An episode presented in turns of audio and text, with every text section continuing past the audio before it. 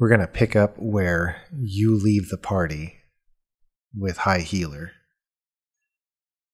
And feel free to interject comments or observations or thoughts as we go. And we'll just kind of see what happens.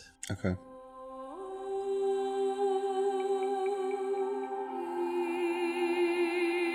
As High Healer Valerian glides ahead of you, you find yourself slipping from the warmth of the temple foregarden into the cool of the domed building. Glancing up, you see skillfully painted friezes depicting the stories you were taught as a young acolyte in the now distant Chapel of the Healing Hand. Although the only sound in this circular room is your movement across the cool paving stones of the floor, in your mind, you can hear Physic Humphrey's voice recounting the tales of the first rain, the great green seed, and of Visham springing from its husk. To your right is the depiction of Visham's skillful hands shaping the branches of the Erst tree, the source of first life, into the forms of living creatures. Yet another panel shows Visham marrying Inferos, the god of death, the artist's hand has somehow captured looks of love and of fear on the faces of both during the ceremony. Valerian guides you through an archway on the far side of the chamber and back into sunlight. As your eyes adjust, you find yourself in what has been crafted to look like a mountainside meadow. A gently rolling carpet of sweet, fragrant grass spreads away from you Pricks of red and white and purple and yellow wildflowers show in velvety clumps. Ahead and to the right, maybe a hundred feet distant, is an outcropping of natural stone that is recessed to form a shallow cave. Tumbling down from above this is water, and your nose is able to make out the scent of faint wisps of moisture in the air. A couple starlings swoop and dart through the garden before whisking upward and out of sight. At your feet are some flat, smooth stones that have been sunk into the ground to form stepping stones, leading out to the center of this garden. Valerian gestures his hand and steps back. I uh, follow the paving stones out into the middle. You follow the stones to a place where a larger oblong slab of stone, its surface covered in grayish green moss, forms a place to kneel. Peter goes over and he kind of takes a moment to just look around and absorb the scenery. And then he he kneels, puts his hands together and bows his head. As your head is bowed, the various sounds and scents and feels of your surroundings begin to almost whisper to you. First, you can hear the wind whispering through the grass.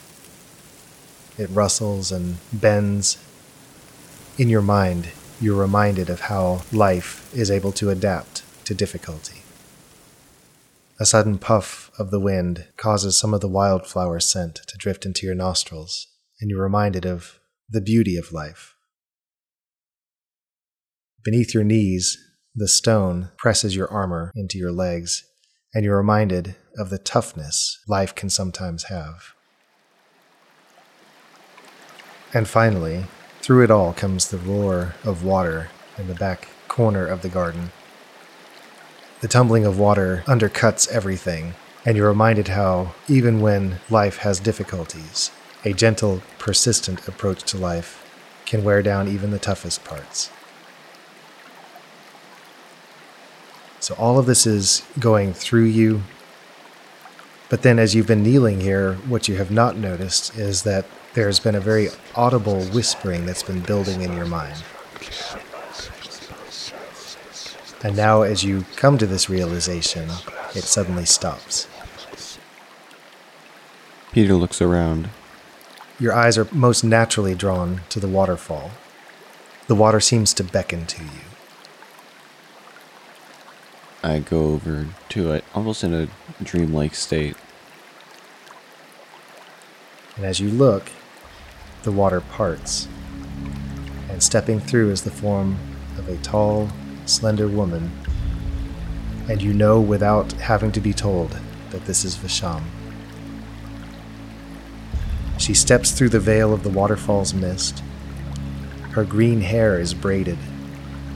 There's a crown of golden leaves encircling her smooth forehead.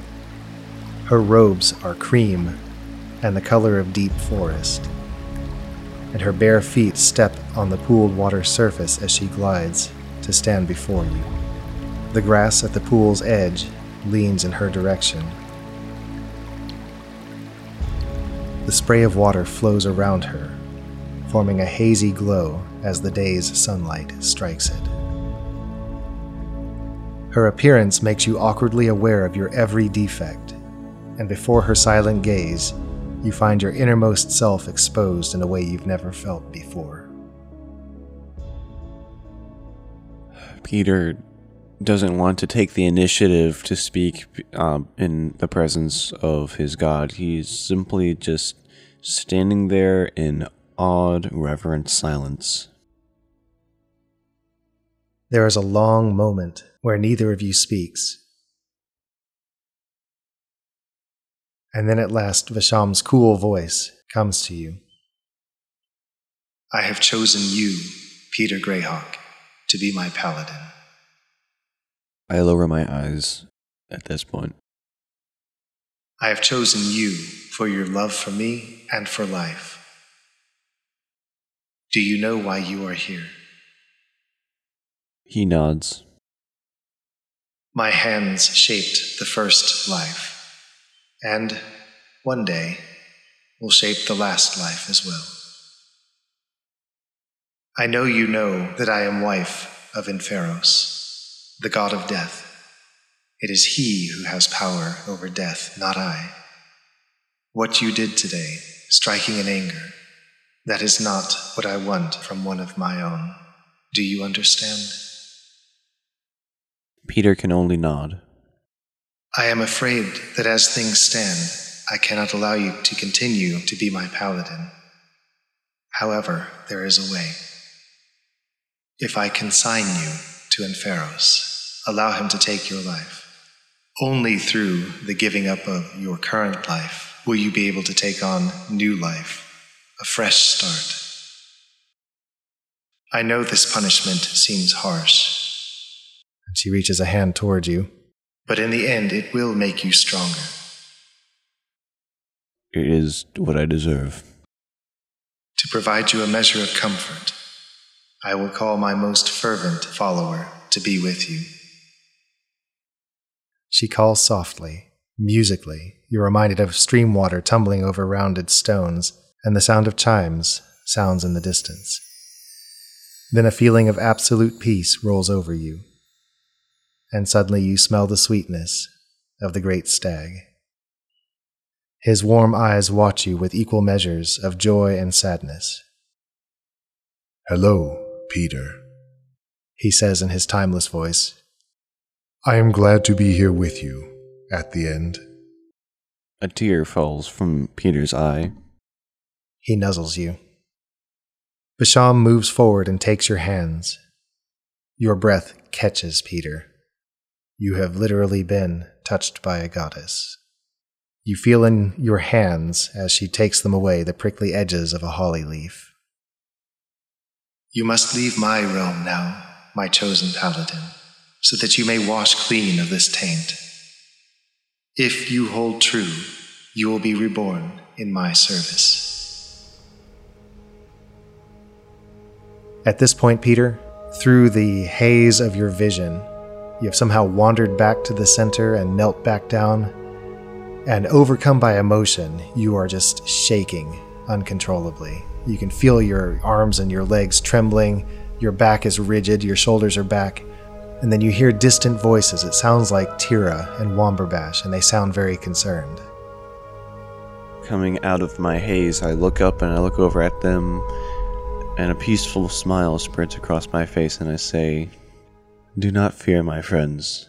It is all by the will of the gods. You feel yourself falling forward. You hear surprised yells from Tira and Womberbash, but they fade quickly. The next thing you know, you are tumbling, racing downward. You fall like a diving falcon, noiseless wind whipping back your hair. And then you are not falling, and your feet are on solid rock in a place of absolute darkness. Although you have no reason to know it, you feel the pressing weight of miles of earth above you. Your eyes strain against the burdensome darkness. Then there is a sound behind you. Something glitters in the gloom. A primal fear awakens inside you, and you find the shape of a tall, thin figure coalescing. The gaunt features and cold eyes of Inferos, god of the dead, appear before you. He doesn't form words, but your mind is flooded with images columns of smoke wreathing massive crystal pillars, weeping people turning tear stained faces to a watery sun, clouds of ravens squawking and wheeling above the black line of a marching army, destroyed cities, and the crumbling of life. The intensity of the vision rolls your stomach and you feel ill but then it eases, and Inferos glides back into the dark for the briefest of moments. There's a momentary pause, and then the glittering eyes appear again, only this time, one of the eyes is a luminous white, the other a glossy black, both set in a metal face. The figure that appears from the gloom is shorter, more alive somehow, and as it appears, Peter, something pulls at you like a distant memory. It does not have to be like this, Peter Greyhawk, says the cold voice of the Reaver. What you have seen is only a possibility. The world need not be destroyed to hasten the return of the true God. I only destroy that which opposes my work and the return of Indatis. No,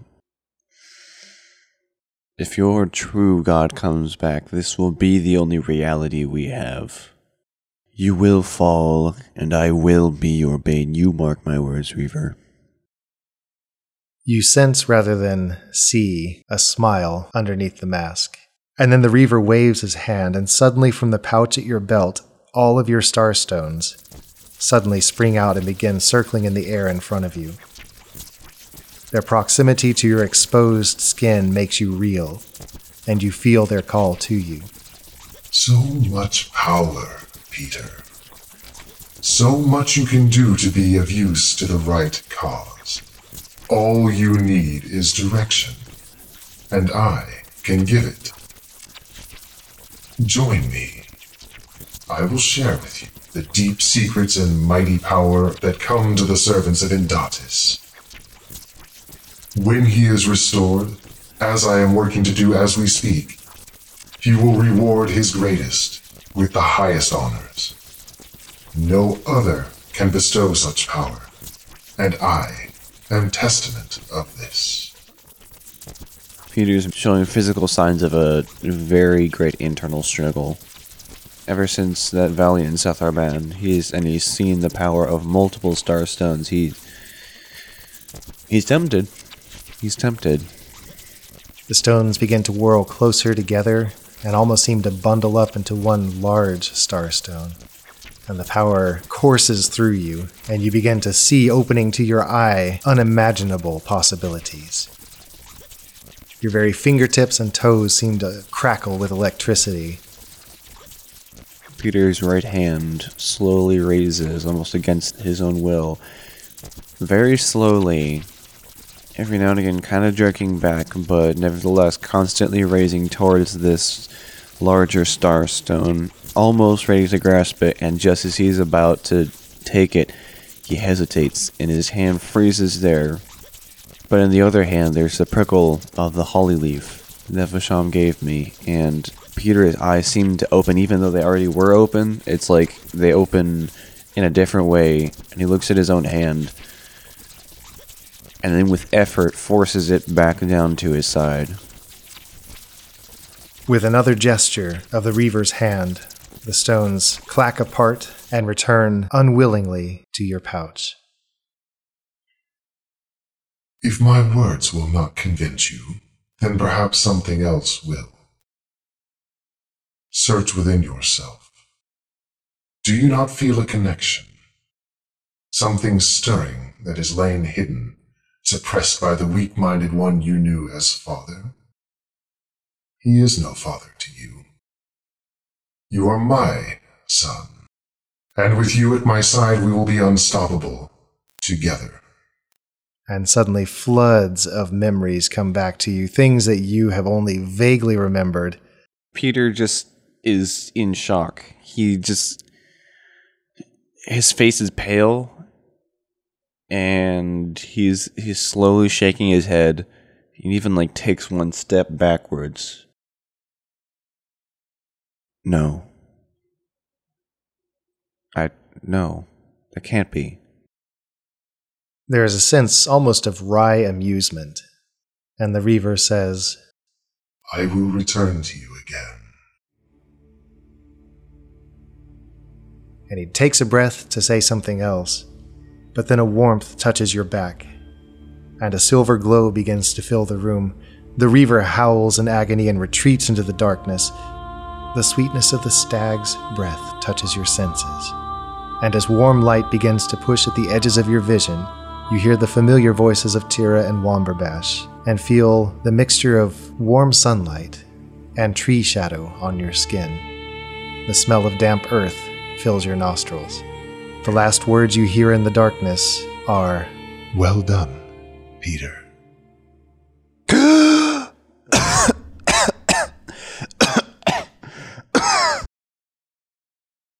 Before we close out this mini episode that reveals what Peter saw, we want to remind you that some of the sound effects we used in this mini episode are from BattleBards.